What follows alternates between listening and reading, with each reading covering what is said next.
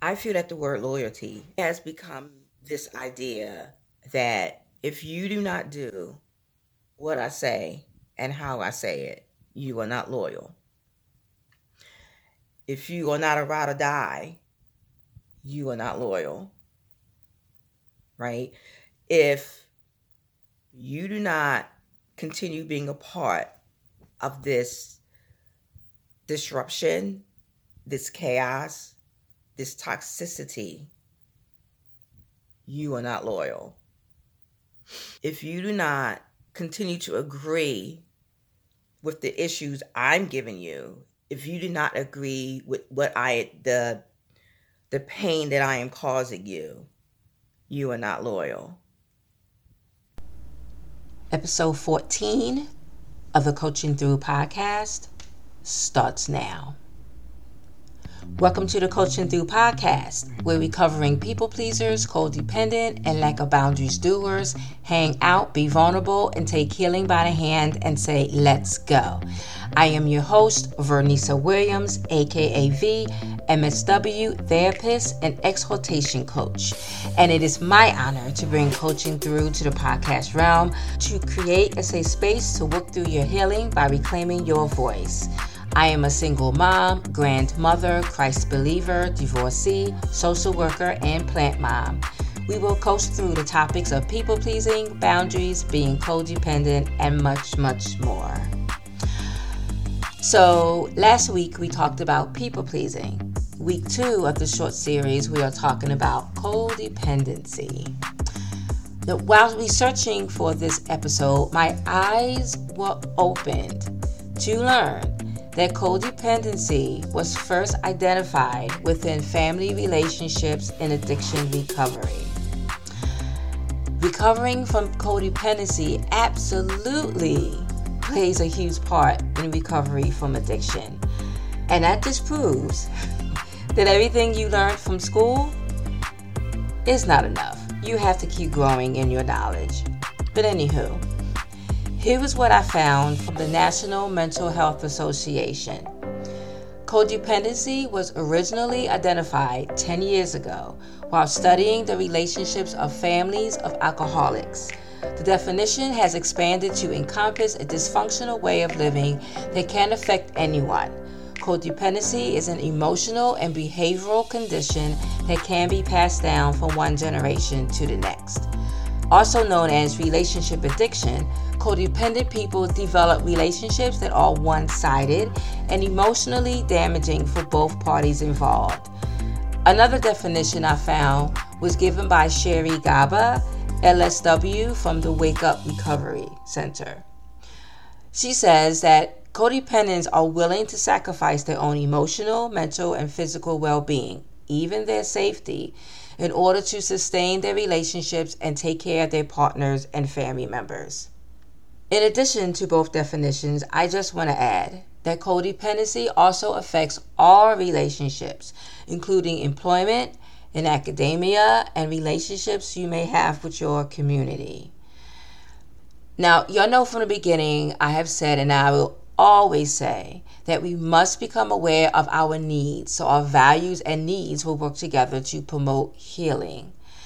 Doing this work will take the focus off of other people's needs, emotions, and their actions. So we can begin to focus inward and stop focusing outward.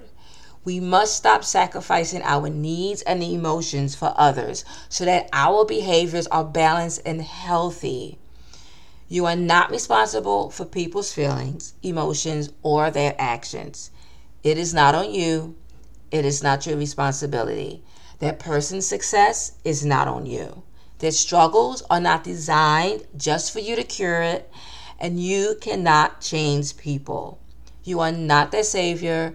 Allow them to choose autonomy and self determination the same way you must choose it for yourself.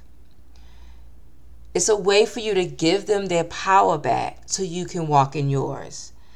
Last week, I told my social media peeps that I would be saying some unpopular things, but without vulnerability and accountability, we cannot heal. And I will always say that. If we cannot be truthful and open and honest with ourselves, This is going to be a long road in our recovery. So here we are. But you got this. You got this. And for those of you who are recovering codependence, you know very well how codependency is a spiral into a suffocating pit. Codependency is rooted in avoidance. And to be more clear, avoidance of ourselves. If we think about why we are so hyper focused on someone else's life, the mental spiral can look something like this I don't see myself worthy of being cared for. Focusing on other people's stuff makes me feel better about myself until the consequences of the person increases, then I internalize it. And now I feel worse about myself because I can't do nothing right. And now this person's life is jacked up because of me, because of my frailty and my flaws and my issues. So, in order for this to be right, so I'm not a failure, I will stay in this relationship until I can fix it no matter what. And that's how the cycle continues.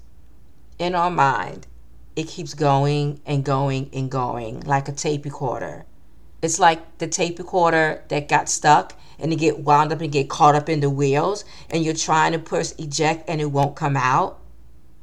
I know for me, when I'm in a place of rumination, that's what it feels like to me. It will refuse to let me go. It's the internal fight that believes that you cannot be yourself because you are not good enough when I began my social worker profession, I was able to connect with my clients in addiction recovery because I had my own addiction behaviors via codependency. Being a recovering codependent was my superpower when I worked with the drug and alcohol abuse population because it was fueled with empathy. I was able to say, I get it because I lived it. I was never addicted to a substance, but I was addicted to being the fixer, the rescuer, the ride or die, and I obsessed over the behavior and choices of other people. This became the second issue in my life during my pre adolescent years. In my role as a good girl, I had to take care of my mother, who had a diagnosis of schizophrenia, while being in love with a man that did not want an intimate relationship with her. I felt I had to accompany her on the trips to the store to buy him gifts, or somehow she wanted to make herself more beautiful than she already was. But it was for him. Going with her allowed me to learn what was up with her, but to also protect her in a way. As long as I was there, if something happens, I can do something. What that something was, I had no idea. This legit reminds me of the stories past clients would share with me about how they had to be with their significant other who was in active addiction to make sure something happens they can protect them and or keep them alive. Codependency is something else. During my healing process, one of the hardest things I had to do was to stop ownership of what did not belong to me. I was an enabler. Being an enabler, in my mind, is one branch connected to the tree of people pleasing codependency and having a lack of boundaries. The root is where many of us don't want to explore because it's dark, it's low, and unappealing. Out of sight, out of mind. The root is unseen and its power is underestimated but it will continue to get stronger and grow taller in our lives until we begin the process of uprooting. Okay, so let's keep going. I am going to assume that most of you are familiar with what codependency is because of all the info out there. So I won't bore you with a long list of the signs of codependency, but I will share more of the behaviors I acted out before I became a recovering codependent that I actually found on positivepsychology.com, and maybe you can relate with me. I felt reluctant to do things I found important because it may cause an argument or disagreement. After being right after an argument, I felt the need to restate my point. Even though I was right, I did not feel like I deserve to be right. So I had to lighten the mental load I thought the person was experiencing. I felt I had to make the person feel better because they lost the argument. Here's another one. It was more important for me to be compliant or avoidant rather than to be authentic. I often sacrifice my well being and my needs to care for an able bodied loved one. It was difficult for me to create healthy boundaries, and I felt the need to control people. It was true for me because if I controlled the situation, I would know what was going on while not realizing it gave me a false sense of safety. I absolutely got that from my childhood. Now, let's talk about some practical practices you can do to get on and stay on the road to become a recovering codependent. One. So, when we are exploring who we are, a fun way we can do it is by finding a hobby or activity you can invest time in that will make you feel good and curious about yourself. Think of something from your childhood you enjoyed doing. Did you enjoy swimming, roller skating, or running track? What about working with your hands to nurture your creative side, like building furniture or nursing an indoor outdoor garden?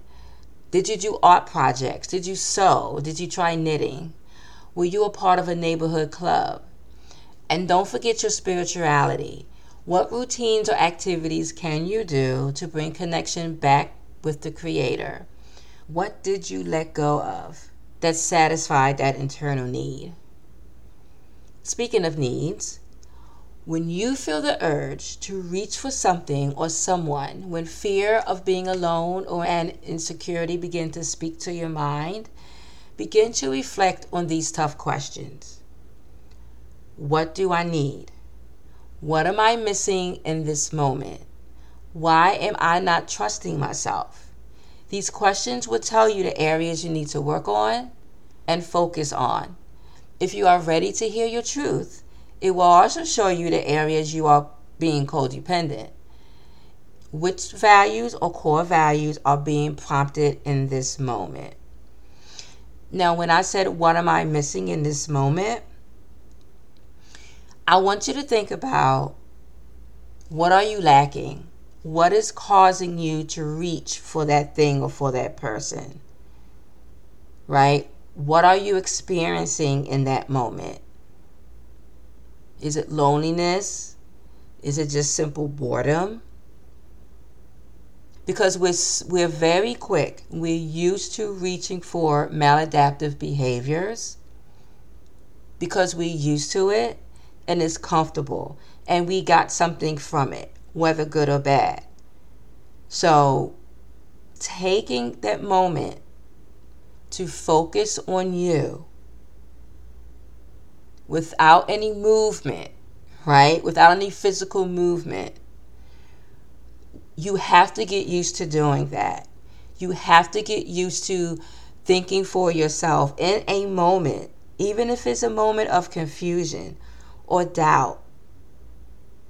You have to come to a place where you, you are ready to face yourself in any given moment and that you trust yourself enough that you could do it alone. And I know that's hard. And I'm not saying that it's hard to give you a way of escape because it's hard so that you won't try. This is hard. This can be done. This can be done. And in case you forgot or did not know, I have created a PDF called The ABCs of Core Values to help you figure out and connect with your values. The link to the PDF is always in the show notes for you to use when you feel stuck. If you haven't already, I suggest you check it out. So, anytime you feel like, okay, so what value am I struggling with? What value am I dishonoring? You can go down a list, see what resonates, and ponder on it to see if that's the one you need to identify with. Okay? Three, Practice saying no to those who support you. Let your loved ones know about the work that you're doing. Be vulnerable. Ask for accountability. That can look like when your group of friends or partner asks you if you want to hang out and you really don't want to go. Have a code word, a word that they can say to you. Like something simple. Let's say they may say the word really. So that'll be a code that will prompt you to feel safe to say no. Give yourself permission to put you first. Four, self care and soul care. When you feel the urge to become codependent and didn't give in to it, take an emotional break. Be present in your feelings and emotions and get acquainted with the friction you are feeling in your body. Right? The anxiety, the confusion, the pressure from people who are unaware of your choice to be free from codependency, to be free from comparing yourself to other people, to be free of being neglectful to yourself, to be free from giving other people your power to the extent that you have nothing left for yourself.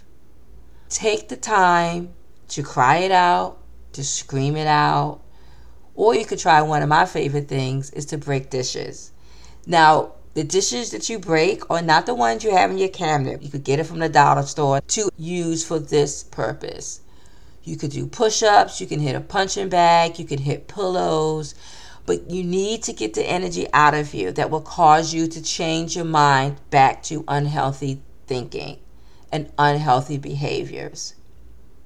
If you did give in to the urge, just journal what happened, give yourself grace, give yourself compassion, bring in your humanity, right? Give yourself compassion. Begin to process what was I in need of that caused me to give in? Was I caught off guard? Because sometimes we could be prepared all we try to be prepared, but we get caught off guard. And that's okay. This is a learning opportunity. This is an opportunity for you to put this experience in your toolbox, right? This is an opportunity where you could ask yourself, how could I have handled that differently? With no judgment. Be curious with yourself, be nurturing with yourself. And just know, just because you are on the train and you missed your stop, you do not have to stay on until the end of the line. Get off the next stop, or if you're sick and tired of being sick and tired, jump off that John, change direction, and go forward to your intended destination. I hope this episode was helpful to you, and I want to give you hope. There is a way out of codependent tendencies you can come out of this. You can heal from this. You can move forward. You can begin a life that you can recognize yourself and consider yourself and look inward to yourself. Self prioritizing. It is a necessity. It is a need that you have. And you can begin to communicate it and you can begin to live that out in the world. So, whether the onset began in your life from your childhood and the residue poured out due to a narcissistic relationship or someone brought it to your attention due to how you parent your children, again I say, you can get past this. Do not suffer in silence. Seek out a therapist, seek out someone that you trust, seek out those support systems. If you are having trouble finding a therapeutic resource, you can contact me at vernicawilliams.ryv at gmail.com. That's vernicawilliams.ryv at gmail.com. Or if you want me to be your coach, you can also contact me. I offer coaching to men and women. I have a 12 week program and one on one coaching. The info for that is at vernisawilliamsryv.com. I am here to be a resource for you any way I can. Next week is the last episode for this series, and we are coaching through boundaries. If you'd like to get to know me a little more, let's connect on Instagram at Coaching Through. The call to action is still a thing, so check it out in the show notes, and the links to the resources will be there also. So I hope all of you enjoy the upcoming week. Enjoy the moment that you are listening to this episode. Consider yourself. Take some breaths. Place your hand on your heart. Be present with yourself, okay? Always ask yourself, what do you need? Check in with yourself. And as always, until next time and after, be well and peace out.